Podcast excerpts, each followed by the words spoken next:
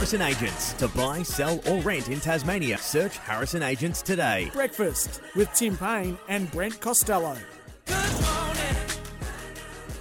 Yes, we are back 8:41 on this Monday morning, and we are reliving what was an unbelievable AFL Grand Final on the weekend. And one man that was a part of the game back in uh, when they met last time, Collingwood and Brisbane, was 2003. our Tasmanian star Brodie Holland, who's been good enough to join us on the show this morning. G'day, Brodie.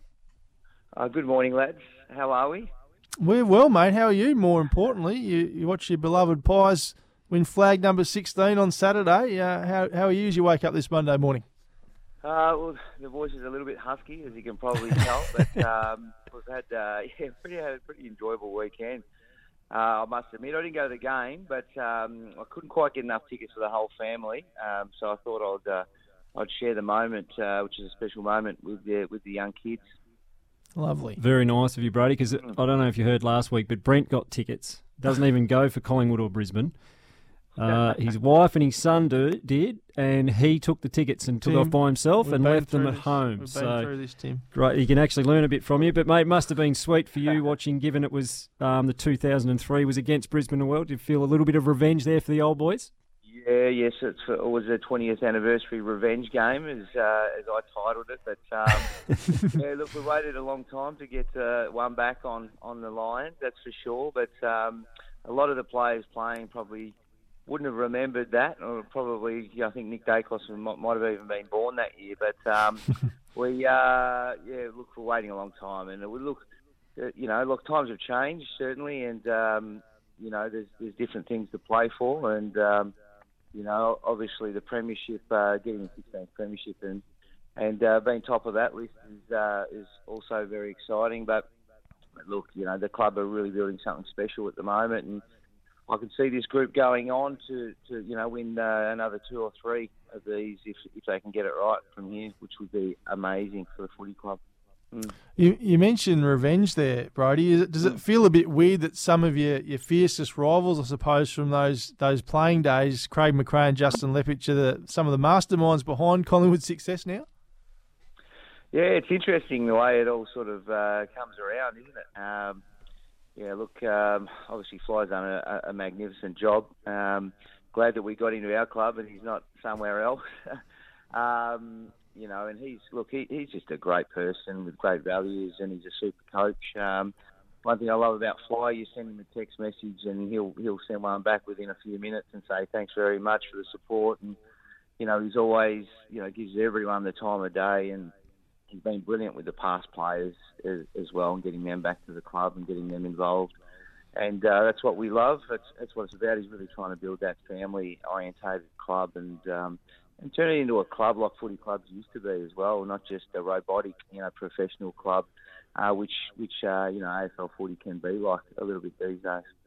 Yeah, you've sort of, answered it there, but you presented Tom Mitchell with his match his, in his first game for the Pies. Craig McRae's done an amazing job, like you said, building this back into a footy club that's really, I suppose, accessible. Is it is it the best you've seen it in your time um, from a past player's perspective? Being sort of Oh, look, I- allowed back and around the community?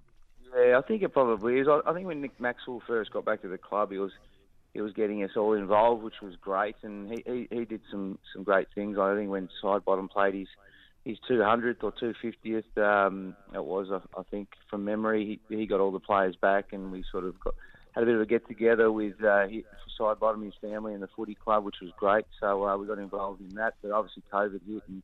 Nick's not at the club anymore, so Fly sort of uh, on the back of that wanted to really get the, the past players involved again, and and that and that's what he's done. You know, is um, you know he got me back uh, and my family as well, the three kids for to present that medal. Um, uh, sorry, to present the jumper to Tom Mitchell, and and uh, that that was great. I thought I was just there to present the jumper, and we actually sat in the pre-game tactical. Um, um, meeting leading into the Geelong game in round one, and we sat through that whole meeting, and the kids were just couldn't believe we were involved in in that, um, which was pretty amazing. And he had literally volunteers and trainers, and you know every coach known to mankind was in that. There would have been hundred people in that team meeting. It just really you know galvanised uh, that footy club to get them off to a really good start. Um, start of this season. Brodie Holland is our guest on SEN Tassie Breakfast this morning. Brodie, you coached Brody Mihocek at Maribyrnong Park when he first moved over from Tassie. Did you ever imagine he'd become the player that he is today? And he's just got a wonderful story, hasn't he?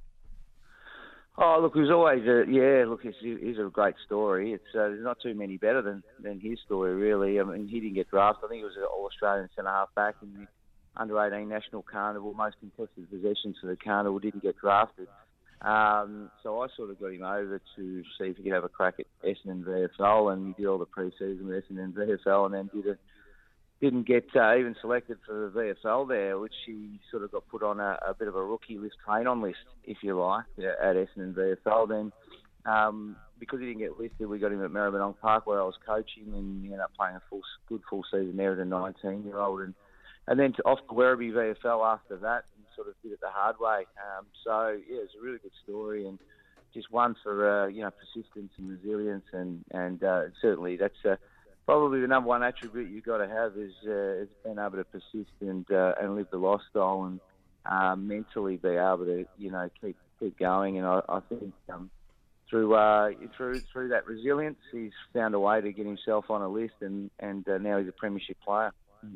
Uh, Jeremy Howe, another Tassie boy. How impressed with you have you been with him? Um, coming back from a serious injury, firstly, and then just how important he's been to Collingwood the way he sets him up behind the ball.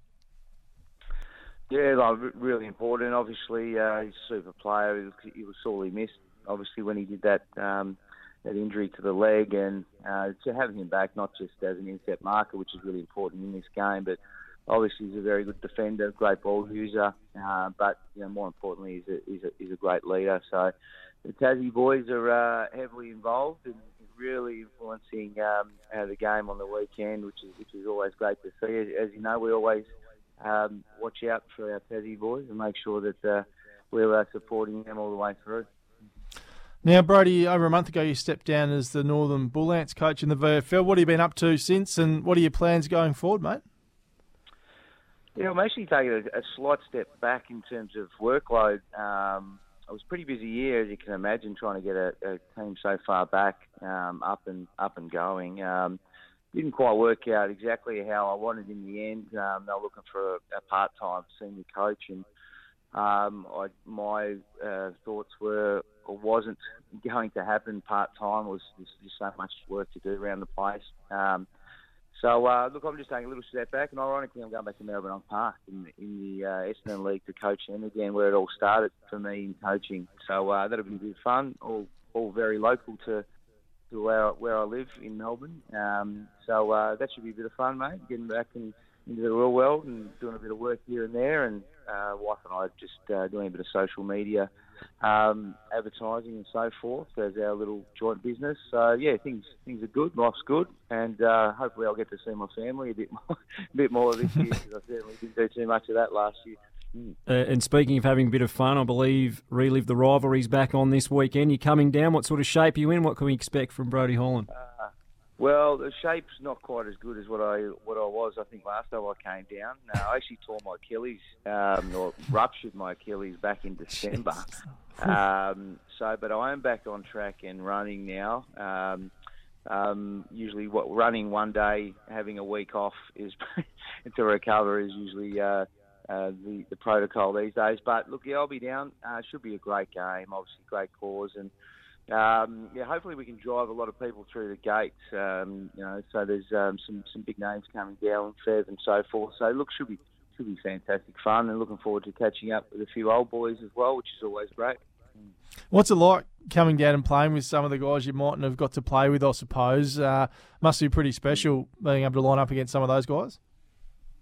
Yeah, it is actually. It's it's it's good. I suppose when you when you retire, the one thing you love about footy, or one thing I loved, is actually the the preparation is you, you know that week getting your body right, a bit of training, uh, getting the mindset right, and then and then building it up into uh, into game. You don't you don't do that anymore. It's sort of that whole week uh, leading into an important game or a, or a big game is something you miss. Um, so to be able to get involved in something really important um, cause um, and uh, get involved and obviously play against some stars that uh, you, you wouldn't necessarily have played with is, is fantastic. And um, yeah, just uh, having a bit of a run around, doing what you do best, and, and then kicking back and having a beer with some of your mates is, um, you know, it's uh, it's it's one one day of the year I always look forward to. I've only think I've played in three, but um, you know, it's um, you know, I would have liked to have got down to a, a few more, that's for sure, and and hopefully uh, the game this game keeps going to a, to a whole new level. Jamie Wiggins has done a fantastic job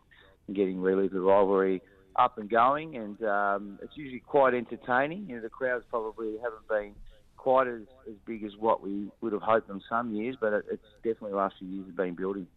We just got a text in from our, one of our listeners here, Brodie, saying, "What does Brodie think of the TSL and in particular Glenorchy's plight at the moment?" So Glenorchy obviously been struggling a little bit. The TSL is wrapping up next year. Have you been across all that?